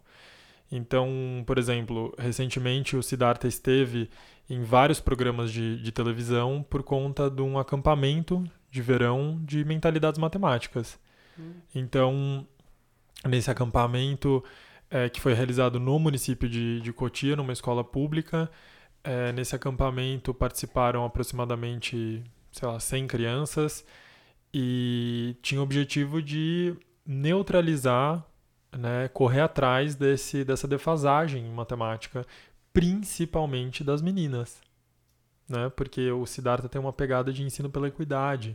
Então, as meninas, elas são profundamente desvalorizadas de saída nas, nas disciplinas exatas, né? na, na, na área das exatas, porque não, teoricamente não foram áreas eh, historicamente construídas para elas, não, não tem espaço para elas, então elas já são desencorajadas logo de saída. Então, o, o, o Summer Camp teve essa pegada de dar conta dessa defasagem, e o Siddhartha, ele tem essa, ele tem essa coisa, assim, uma, uma das ideias inovadoras é o SEE Learning, né? Então, nós estamos lá experimentando o SEE Learning, e, e junto com outras pessoas fazendo coisas incríveis. Se você é siddhartano e está me ouvindo, um beijo para você. e, e daí, essa, todas essas ideias que são bem-sucedidas, elas vão para o núcleo de projetos para serem implementadas na rede pública. Certo? Então, essas ideias, elas precisam ser aplicáveis. Elas têm que ter... Elas... Não é, não é escala, mas elas têm que ter um tamanho que, que, que possa ser levado para a rede pública. Então, por exemplo, não adianta nada a gente propor um projeto que precisa de trezentos tablets, por exemplo. A gente sabe que isso não vai... Provavelmente não vai rolar... Não é, não é um projeto que possa ser comportado na, na educação pública. Então, são ideias inovadoras, mas não é só... Não é aquela coisa tipo... Ah, uma, uma super startup moderna. Tô aqui ajeitando a minha Chanel. Não é isso. Tem que caber, tem que dar certo. Em múltiplas realidades, como hum. o Gui falou. Então, o Siddhartha, ele tem essa pegada. Ele nunca teria adotado, debaixo do seu guarda-chuva de ideias inovadoras, o SEE Learning, se o SEE Learning não tivesse essa característica. Uhum. Então é importante falar, o SEE Learning, ele é uma doação da Emory para o mundo. O SEE Learning não tem custo de adesão. Os materiais estão abertos, completamente gratuitos na internet. Se você está me ouvindo e você tem, né, tem facilidade com inglês, vá na, na internet, procure se learning ponto emory ponto e d u e vocês vão achar todos os materiais abertos, a formação básica cento e um. Então, ele é um programa que não tem custo. Claro que ele tem um custo de implementação. Por favor, qualquer rede que queira implementar, existe um custo operacional. Mas o que eu digo é, diferente de outros programas, ele não tem custo de adesão, ele não tem custo de material. Ele é um programa que ele foi desenhado para isso, Gui, para ele caber nessas realidades que você está apontando como realidades adversas, onde nós temos desafios profundos. E daí um exemplo disso é que o SEE Learning está sendo implementado numa escala considerável na Índia, nos lugares mais pobres da Índia, né? Nos lugares mais vulneráveis da Índia. Então, tem duas grandes fundações fazendo o financiamento do, do, da formação dos educadores, e esses educadores estão, assim, tipo, fazendo uma transformação profunda, né? Agora eles tiveram reeleição em Delhi e muito dessa reeleição e da manutenção da agenda de educação tem a ver com isso, que lá eles chamam de currículo da felicidade, né? Eles não chamam de SEE Learning, tem um nome mais bonito, assim, mais poético, né? Currículo da felicidade. Vocês têm que abrasileirar isso aí também. É, é, você acha que eu não tô tá pensando nisso? Tô pensando nisso. E daí, então, respondendo a, a pergunta do Gui, eu acho que tem... tem eu confio muito que tem tamanho para alcançar diferentes realidades, mas como tudo que o capitalismo toca, fagocita e cospe meio esquisito, aconteceu a mesma coisa com a aprendizagem socioemocional. Então a gente sabe que hoje em dia tem várias pessoas que se apropriaram dessas ideias para ganhar dinheiro. Uhum. Né? Não vamos citar nomes, mas a gente sabe disso. A gente sabe que esses programas hoje em dia são caríssimos, né? Caríssimos. As escolas compram esses programas, preços altíssimos, e às vezes os alunos têm que pagar, e, enfim. Então, existe, existe uma, houve uma elitização desses programas e dessas ideias que não, não, não, não deveria ter acontecido, uhum. porque a gente sabe que É, são, são, são problemas universais, né, pelos quais todos nós estamos passando, e principalmente eles são sistêmicos, né? Está cada vez mais claro e cientificamente comprovado como a desigualdade social impacta negativamente aqueles que estão por baixo e aqueles que estão por cima. Porque numa sociedade desigual, se eu sei que a qualquer momento alguém pode me puxar o tapete e eu posso estar por baixo e desamparado, eu vou viver com medo, querendo manter um lugar de poder. E viver com medo não é viver bem. Por mais que esse medo esteja vestido de Prada. Isso não faz diferença, segue sendo medo. Então, é muito surreal que a gente tenha caído nesse, né, nessa, nessa história mal contada de que dá pra gente ficar é, fazendo perfumaria com a aprendizagem socioemocional. Não deveria. Mas o SEE Learning, ele tá indo na contramão, porque ele é um programa que ele é uma, ele é uma doação. de sua santidade Dalai Lama, por um lado, porque ele é muito financiado pelo Dalai Lama Trust, e o fundo fiduciário, né, do hum. Dalai Lama, e por outro lado, é completamente apoiado pelo, pela equipe de cientistas da Emory. Então ele é uma doação, uma doação para o mundo, para a humanidade. Hum. Então, nesse sentido, ele contempla Sim. essas realidades adversas que existe agora. Acho que é legal passar para a pergunta da Kaline, né, que veio falar um pouco como é que, como é que são acolhidos esse, como é que é acolhido esse, essa abordagem em diferentes contextos, né? Então eu penso que a tua pergunta, ela é muito, ela, ela, ela, ela, é, ela é uma pergunta da cabeça de, um, de, um, de uma professora. Você é professora? Não. Não, mas parece assim, porque veio, veio desse, dessa mentalidade que realmente tem, é uma, é uma mentalidade muito inteligente. Os professores são... Se você é professor e está me ouvindo, por favor, assim, rece- acolha isso aqui com muita, com muita verdade que eu estou falando. Os professores são brilhantes, assim, professor é brilhante, sabe por quê? Porque professor é, é cientista por excelência, né? Por que que é cientista? Porque todo ano você tem pelo menos uma amostra nova, que é a tua turma, para estudar, para pesquisar. Então, acho que todo professor é cientista por excelência. Então, essa pergunta vem de uma, de uma mente muito brilhante que pensa assim, qual é... Qual o papel da escola, no fim das contas? Acho que vem daí essa pergunta, né? A gente está aqui para quê? A gente está aqui para ensinar fórmula, para ensinar conjugação verbal, ou a gente está aqui também para ficar ensinando convívio, relações. Qual é que é? Qual que é o meu lugar, né? É, é, é, que, que, que mais que eu tenho que botar nessa sacola? Que mais que tem que botar nesse prato aqui que eu não tô dando conta? Né? Que, que, que, que me toca aqui desse latifúndio, né? Então, eu penso que a gente pode discutir muito isso, assim, a gente pode falar, não, porque é o lugar do professor, é o lugar de quem ensina conteúdos, a gente não pode confundir, porque é, as, é, esse tipo de, de, de né, competência socioemocional está tá em casa, está no convívio da família, ou numa igreja, na religião. Eu acho que a gente sempre pode cair para esse lado, mas a gente vai estar tá setorizando, departamentalizando a vida de uma forma que não é real. Vamos pensar que uma criança, um criança barra jovem passa doze anos dentro de uma escola, no mínimo, se, se completa o ciclo básico, passa doze anos, seis horas por dia, mais ou menos. Cara, é muito bebê, seis anos, doze horas por dia, meu bem, como é que você vai dizer que dá pra você enfiar no bolso suas competências socioemocionais durante doze anos, seis horas por dia? Pra você tirar a hora que você chega em casa, conversar com mamãe e papai. Se é que tem mamãe e papai pra conversar. Então a gente só precisa aceitar que a forma como nós nos organizamos socialmente, e que ela não é unânime, porque os povos indígenas se organizam de outra forma, eles educam as suas crianças de outra forma. Então, por favor, ela não é unânime, ela é uma forma de se organizar. Esta forma que nós escolhemos para nos organizar, escolhemos não, porque tá dada pra gente, mas que enquanto sociedade a gente escolheu. A escola tem um papel central, crucial, no desenvolvimento de competências como essas. Central e crucial no desenvolvimento do convívio, da, da, da capacidade da gente conviver. Então eu penso que, tem até pesquisa, eu não tenho esses números de cabeça, mas tem até pesquisas que falam sobre quanto tempo se economiza mediando conflito. Então, por exemplo, se eu fico mediando conflito na base do grito, do, presta atenção, ou fundão, não sei o quê, eu vou gastar, tipo, é um, é um tempo absurdo da minha aula fazendo isso. Mas se eu dou conta de lavar essa louça, no longo prazo eu ganho muito tempo, porque daí essas relações elas já estão estabelecidas em combinados de confiança, e daí isso se dá naturalmente, né? Então, eu acho que a gente tem duas escolhas. A gente pode, enquanto professor, entrar nesse lugar do, ah, isso... aprendizagem socioemocional é mais uma coisa na minha sacola. Nossa, não aguento mais carregar essa sacola.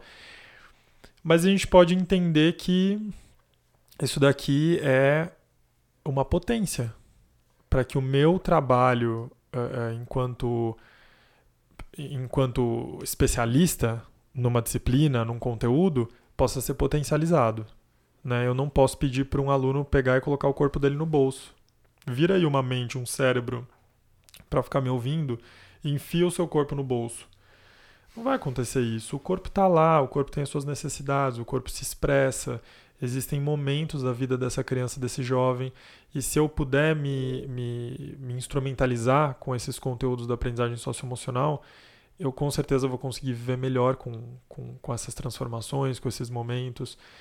Então eu, eu vejo que cada vez mais os professores estão conscientes disso. A receptividade a essas ideias tem sido unânime em todos os espaços, tanto entre professores quanto entre gestores. É, eu, não, eu não sinto resistência nenhuma em nenhum espaço que eu fui até agora, e eu fui em muitos, e estou fazendo isso há algum tempo. Mas a gente tem que tomar muito cuidado como a gente põe essas ideias, porque eu tenho tomado muito cuidado em me pôr humildemente diante daquela, da, daquelas pessoas, porque eles são os heróis e heroínas do chão da escola. Eu não posso me colocar ali como alguém que tem um produto, é, que tem uma panaceia, sabe, para resolver todos os problemas da escola. Eu tenho que me colocar alguém, como alguém ali que tem muita convicção de que existem alguns saberes que vale a pena serem compartilhados. Isso é tudo. Né? Então, as posturas fazem muita diferença. Então, se você for para aquele, se você for para aquele lugar é, desconsiderando completamente a herança e tudo aquilo que aquelas pessoas construíram, é, a, eu acho que a possibilidade de rejeição é muito grande. E eu, enquanto educador, entendo completamente, né, de que lugar viria essa rejeição. Mas eu tenho tomado muito cuidado com isso. Ah, eu fiquei pensando na sua resposta dentro da, da, da pergunta da Kaline sobre a perspectiva do professor, né? E você usou o termo herói e heroína. E eu fiquei me colocando assim no lugar do, daquele professor mais ranzinza, assim, ou, ou mais uhum. crítico.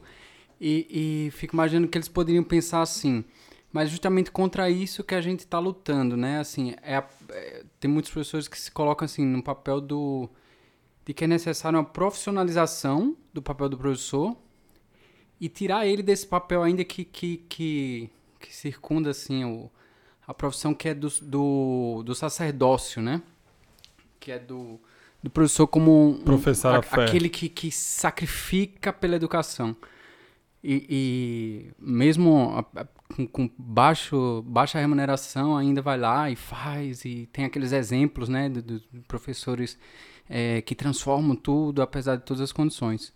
Aí eu fiquei pensando assim, que, que, que esse professor poderia se colocar contra isso, assim, nesse sentido, assim, tipo, não, eu quero só ser o profissional da educação, de, tipo, chegar lá, ensinar a matéria que eu estudei, tipo, na graduação, quatro anos estu- não, não, não estudei é, para ensinar ou, ou para facilitar essas, é, é, essas questões mais socio... socio... Emocionais. Socioemocionais, e quero estar lá só para ensinar o que eu... o que eu aprendi na, na faculdade, né? Que é tipo história, geografia, matemática, uhum. enfim. É, e, e, essa daí também é, também é paulada, né? Bom, vamos lá. É, ninguém disse que seria fácil, né? Eu acho que tem muita coisa para se questionar, e eu não vou mentir. Eu também me questiono todo dia de manhã. Será que essa é a resposta? Será que a aprendizagem socioemocional é a resposta? E eu sinto que o dia que eu parar de me perguntar vai ter alguma coisa errada. Enquanto eu estiver me perguntando, tá bom. Enquanto eu estiver encontrando respostas e propósito, é claro, né? Eu, eu, não, eu não sei te dizer se essa é a melhor resposta para os nossos problemas. Eu não acho que ela... Eu tenho certeza que ela não é a única. E ela habita esse cenário com outras muitas ideias. Tem outros grupos de pessoas queridíssimas minhas fazendo coisas um pouco diferentes, ou muito diferentes, e que são bem legais. É, então, acho que é importante deixar isso muito claro, né? Que, que, essa, que essa ideia da aprendizagem socioemocional, ela coabita, ela coemerge, né? Com outras muitas ideias. E ela é uma, ela é uma aposta no, numa mesa diversa, né? Esse... Esse olhar, né, quando eu penso assim, o, o, o professor que o professor que ouve essas ideias, por exemplo, de um herói, de uma heroína, e que pode colocar isso no lugar de um romantismo, né, de, de romantizar uma história que não é bonita, não é para ser romantizada, né, que nem gringo que vem ver favela ver comunidade, ai, nossa, que lindo, né? Mas peraí, cara, não é lindo, isso é fruto de uma profunda desigualdade social, né? Então, eu acho que realmente tem um perigo da gente romantizar demais algumas coisas que não devem ser romantizadas, têm que ser problematizadas. Quando eu digo herói e heroína, eu digo, claro que num lugar de muito afeto, porque eu sou um educador social. E eu tenho uma trajetória na educação social, né? Porque eu trabalhei por cinco anos dentro de uma favela, dentro de uma comunidade. Ali na, na periferia de Cotia, né? Tipo, limite de Cotia, Carapicuíba, Osasco. Um lugar bastante problemático. E, e foi uma experiência que me transformou profundamente enquanto ser humano e que me fez fazer todas as escolhas que eu faço hoje. Eu fui transformado ali, né? É, nesse fazer. Então, é claro que tem um... Quando eu falo herói e heroína, tem um lugar dentro de mim. De, de profunda admiração por essas pessoas e pelo, fazer, pelo nosso fazer. Mas eu entendo, e eu entenderia perfeitamente, alguém que me parasse e falasse, olha, peraí. Eu... Não é esse meu contrato de trabalho. Eu não, eu não assinei nenhum contrato para ser herói e heroína, né? Mas eu não, eu não posso deixar de reconhecer que todas as pessoas que nós admiramos são essas. Quem são as pessoas que vocês admiram aqui nessa mesa? De quem que vocês se lembram? Nós nos lembramos de heróis e heroínas. Nós nos lembramos dos grandes ícones da cultura de paz. É, Dani cita Dalai Lama com essa admiração. Por quê que a gente cita Dalai Lama com essa admiração? Porque existe um lugar de fazer para além do contrato que eu assinei. Quando eu penso em Martin Luther King, quando eu penso em Gandhi, quando eu penso em Mandela, quando eu penso em outros grandes nomes, né? Citei, só citei homens, mas desculpa, meninas, existem outras, ou, ou, outros nomes, né? Outras mulheres aí maravilhosas fazendo coisas e pessoas que já morreram, mas que estão vivas, né? É, a, a exemplo disso, sei lá, Conceição Evaristo, Djamila, Joyce Berti, pra gente habitar essa mesa com mulheres pretas e com nomes de pessoas tão vivas, pra gente não achar que essas pessoas estão todas mortas, né? Mas todos esses grandes ícones que a gente admira são pessoas, são extremamente críticas, foram extremamente críticas nos seus momentos e são, mas elas fazem pra muito além da agenda delas. Então a gente não pode perder, perder o, o, o contato com a dimensão daqueles que nós mesmos admiramos. Quem são os nossos heróis? Não são pessoas que fizeram o que estava escrito na agenda, são pessoas que fizeram para além. Então quando eu cito professores como heróis e heroínas, eu estou citando nesse lugar, né? De pessoas que fazem para além da sua agenda, sim, para fazer a diferença. Mas sim, você tem razão. A gente sempre pode trazer para esse lugar da, da, da crítica social. A gente tem uma engenharia do fracasso, uma sociedade que é uma engenharia do fracasso, e daí eu tenho que ficar nadando contra a maré, nadando contra, né, o, a correnteza, para dar conta do meu trabalho e do meu desafio. É que eu acho que nadar contra a maré, nadar contra a correnteza, é o que a gente está fazendo, sem essas ferramentas. A gente está dizendo assim, ó, eu me formei um excelente especialista no meu assunto e eu não, me, eu, eu não tenho absolutamente nenhuma ferramenta de convívio, eu vou para a sala de aula e eu me torturo e torturo os outros para ensinar álgebra. Quando eu poderia, através dessas ferramentas de convívio, potencializar aquilo que é o meu, a minha especialidade, que é um, ensinar um conteúdo.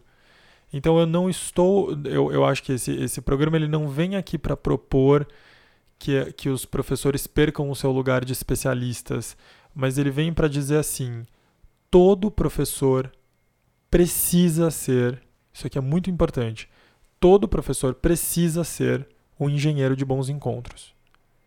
Não existe a menor possibilidade de eu falar assim, ah, eu sou uma boa professora, eu sou um bom professor e eu não quero dar conta de encontros. Meu amor... Você está no lugar errado. Você está no lugar errado. Não vai dar certo. Essa história não vai dar certo.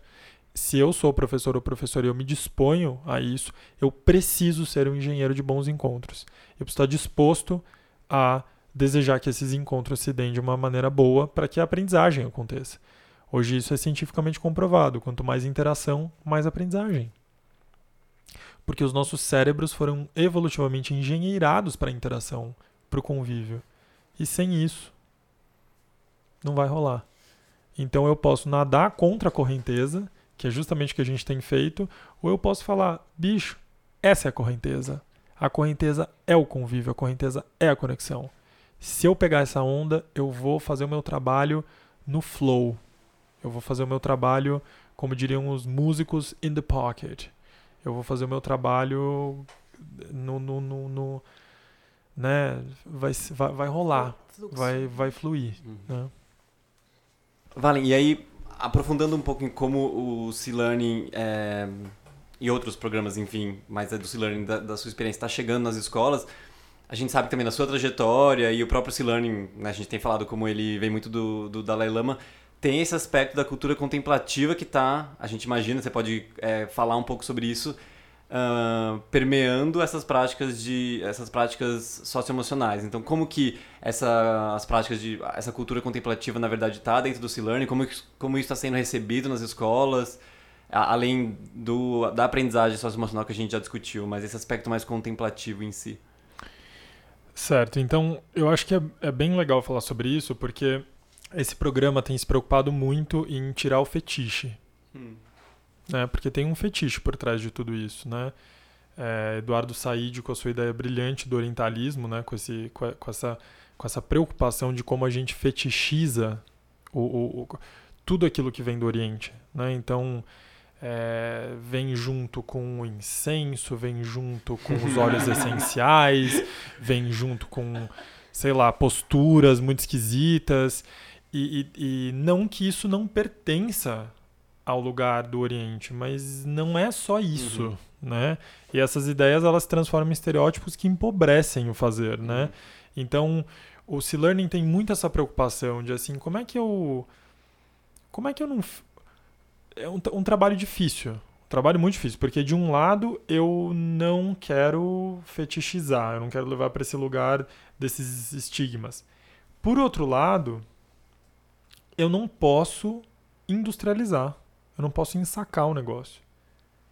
Eu preciso garantir um meio do caminho, que a essência seja preservada e que, ao mesmo tempo, ela possa conversar, dialogar com esta realidade, com este chão que eu piso. Então, eu acho que o programa faz isso de forma brilhante, assim, faz de uma forma muito bacana. Essas práticas e esta cultura contemplativa, elas estão dentro do, do programa, né? Esse olhar está dentro do, do programa por meio do que a gente chama de práticas reflexivas. Uhum. Então, essas práticas, elas são práticas que garantem que toda aprendizagem possa chegar ao nível da aprendizagem incorporada. Uhum. A gente chama de aprendizagem incorporada ou encarnada. E isso está muito nessa ideia de letramento corporal, na ideia de que toda aprendizagem atravessa o nosso corpo, né? Então a gente está muito acostumado, a gente estava falando isso, né? A educação moderna está muito amparada na transmissão de informações. E a gente acha que isso é suficiente. Mas isso é importante, é claro que é importante, né? Porque em todas, em todas as tradições de transmissão existe a, a transmissão de informação. A gente transmite informação. Porém, uma aprendizagem Que, que, que seja excelente, excelente, né? Uma boa aprendizagem, uma boa educação. Educação, no fim das contas, da onde que vem, né? Vem do edútere, que é essa coisa do tirar de dentro para fora, né? Então, se a gente for pensar nessa educação, nesse modelo de educação, a gente não pode parar na transmissão de informações. A gente precisa garantir que isto chegue no nível do, é, da, do pensamento crítico. E para eu garantir que o pensamento crítico aconteça, tem que ter espaço, tem, esse espaço tem que ser democrático, ele tem que ser instigante, ele tem que ter liberdade de pesquisa.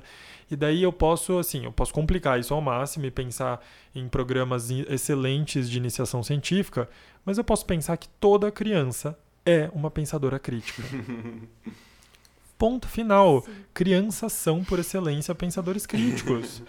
Né? Eles têm um olhar para o mundo fresco, eles, te, eles trazem esse frescor, né? esse, esse, esse olhar do, do, do principiante, que é o olhar de um cientista. O bom cientista ou a boa cientista são aqueles que conseguem olhar para as coisas com frescor, né? com, com, a, através do princípio das coisas. Então toda criança já nasce com isso. A gente não precisa complicar tanto as coisas, basta que a gente privilegie essa natureza que emerge em toda criança. Uhum.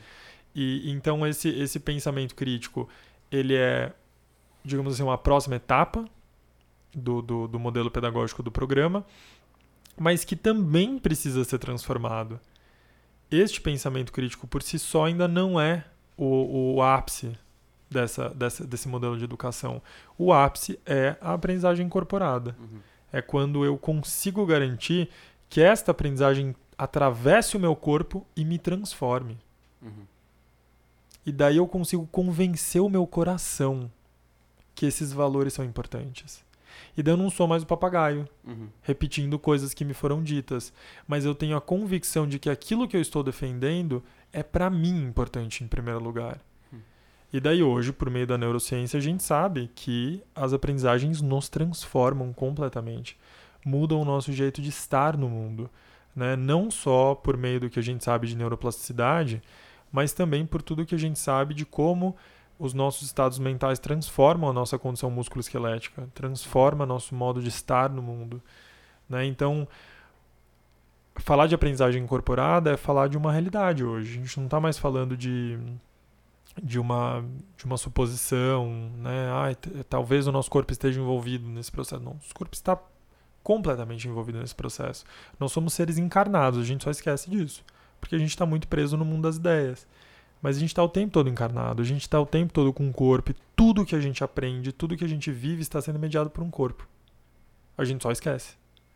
Então a ideia de trazer essa, essas práticas, né, que, estão, que são conhecidas como práticas contemplativas ou cultura contemplativa, a ideia é que essas aprendizagens possam puf, uhum. decantar, tomar raiz na gente, transformar a gente, né, nessa, nessa base que é o nosso corpo. Então, elas, é, o, o SEE Learning, ele traz as práticas informadas pelo trauma e centradas na resiliência. O que, que isso significa? Essa abordagem foi desenvolvida no, num, num instituto chamado Trauma Resource Institute, nos Estados Unidos, por uma mulher incrível chamada Elaine Miller-Karras, que é, enfim, é, é uma das grandes consultoras do, do, do programa. E ela traz justamente a ideia de que essas práticas precisam estar informadas por uma ideia de trauma. O que, que isso significa? Isso significa que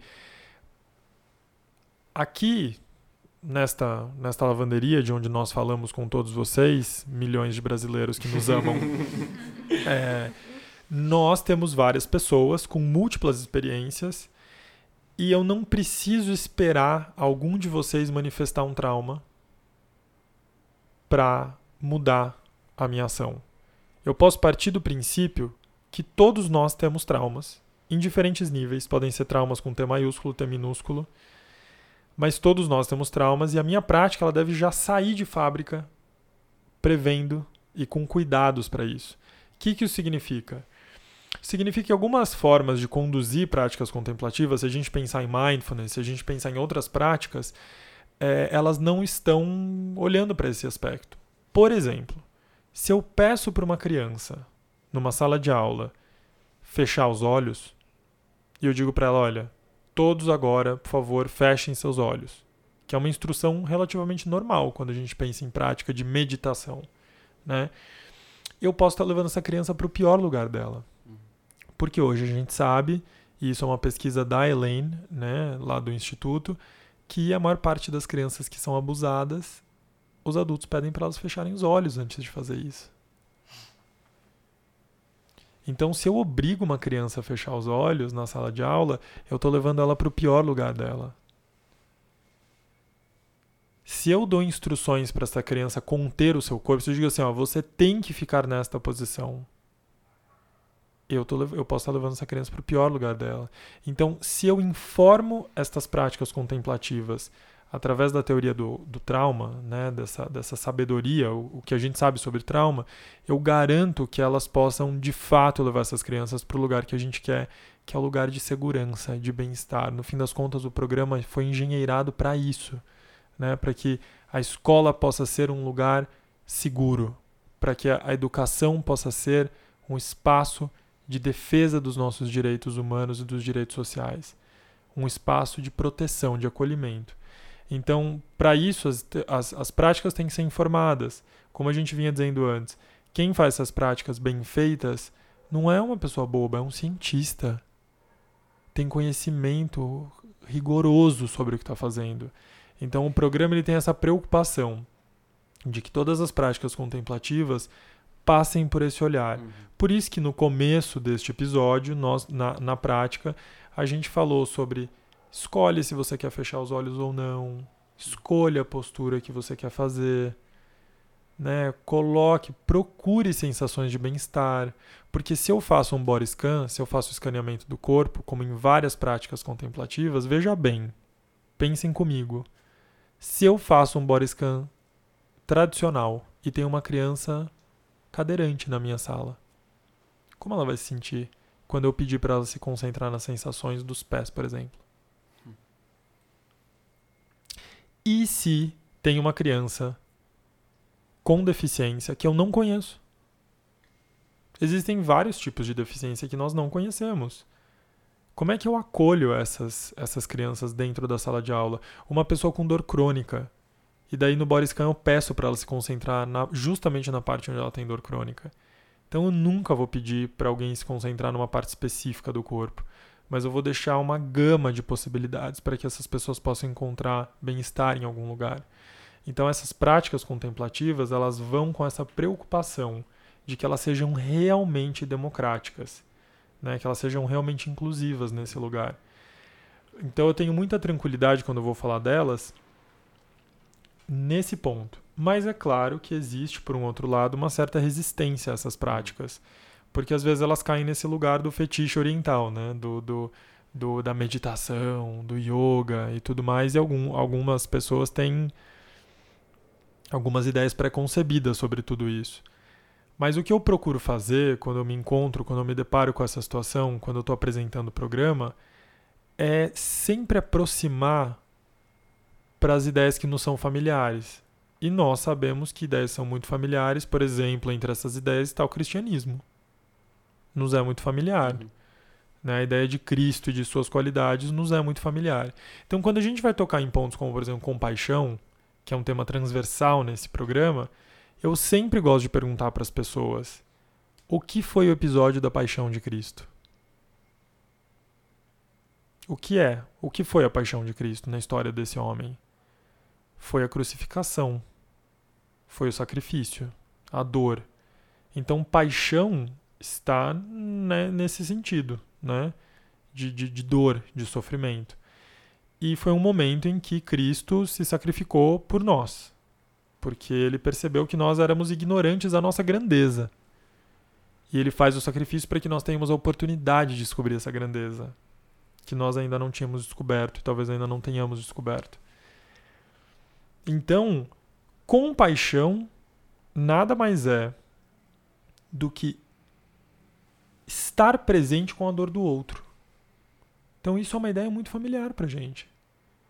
Quando Deus resolve vir a este planeta enquanto um homem, Jesus Cristo, ele está, por compaixão, vindo pra cá viver conosco a nossa dor. Ele está topando estar presente com a nossa dor, de um lugar de igualdade, do corpo de um homem, da carne de um homem. Então esta ideia de compaixão não nos é distante. Ela pode entrar no fetiche do orientalismo aí, das ideias lofty, né? Das ideias abstratas de, um, de uma filosofia budista. Mas não precisa ir para esse lugar, não tem a menor necessidade. A gente pode pegar um conceito que nos é muito próximo.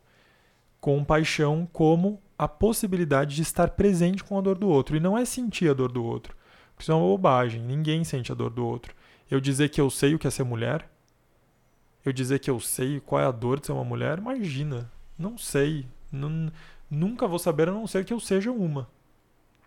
Mas eu posso estar com a dor de uma mulher. Eu posso estar com uma mulher enquanto ela dói. E isso é compaixão. Então, eu sempre procuro aproximar essas ideias daquilo que uhum. é mais fácil pra gente pensar, pra gente interagir. E eu acho que isso tem dado muito certo. Então, eu, eu convido, assim, todo mundo que está ouvindo e que está nesse lugar, está nesse lugar de traduzir essas ideias, depende muito de nós. Né? Do esforço depende de nós. Ai, gente, inevitável. Eu tentei, eu tentei não fazer isso. Essa é a música que o Dani vai colocar de fundo. Ai, eu tentei não fazer isso.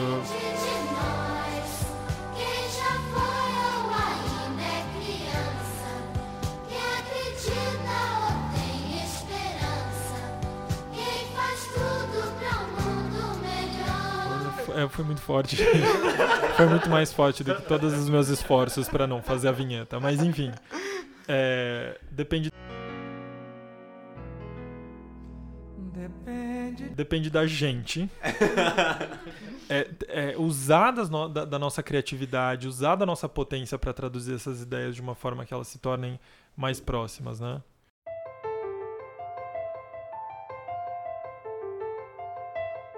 Agora é a hora da pergunta maluca. Hum. A pergunta especial desse programa.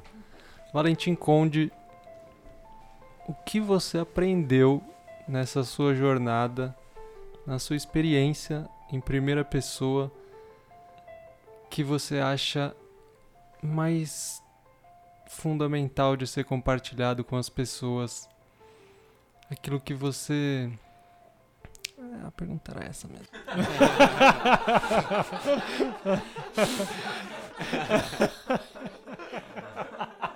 Ai, gente. Tá sendo tão emocionante ver todas essas coisas acontecendo ao, ao vivo. vivo. Não, porque o Dani, ele tem dessas, né? Real.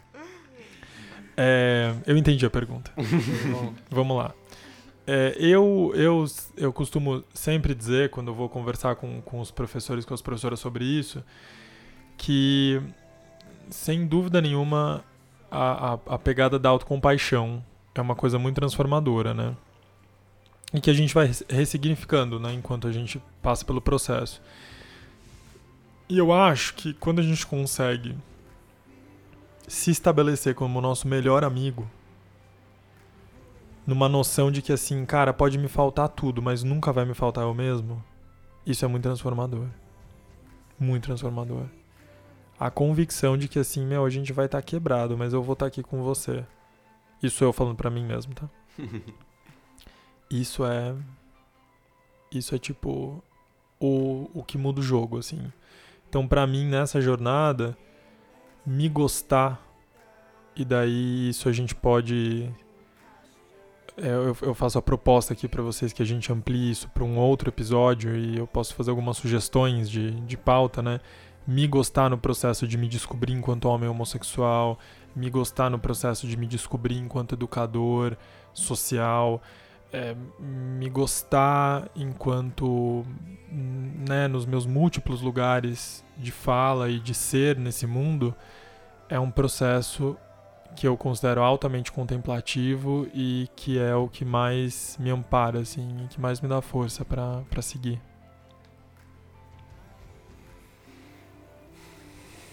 Maravilhoso. Muito obrigado. Saímos daqui com os corações cheios e pulsantes e tentando nos gostar um pouco mais. Não é pra tentar, não, é pra conseguir. Gente, se vocês estivessem olhando pra essas pessoas, elas são tão lindas. Eu desejo que todos possam caber aqui um pouquinho em algum momento.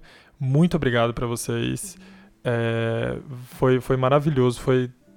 tudo que eu esperava e um pouco mais, que vocês, faço votos de que vocês sigam com todas as causas e condições para continuar esse projeto, que ele cresça e que ele possa ser um, um movimento no enfrentamento de tudo que é obscuro e que a gente está vivendo nesse momento, que a gente possa levar luz, assim, para todos os cantinhos, nesse movimento hacker que vocês criaram aqui nessa, nessa lavanderia.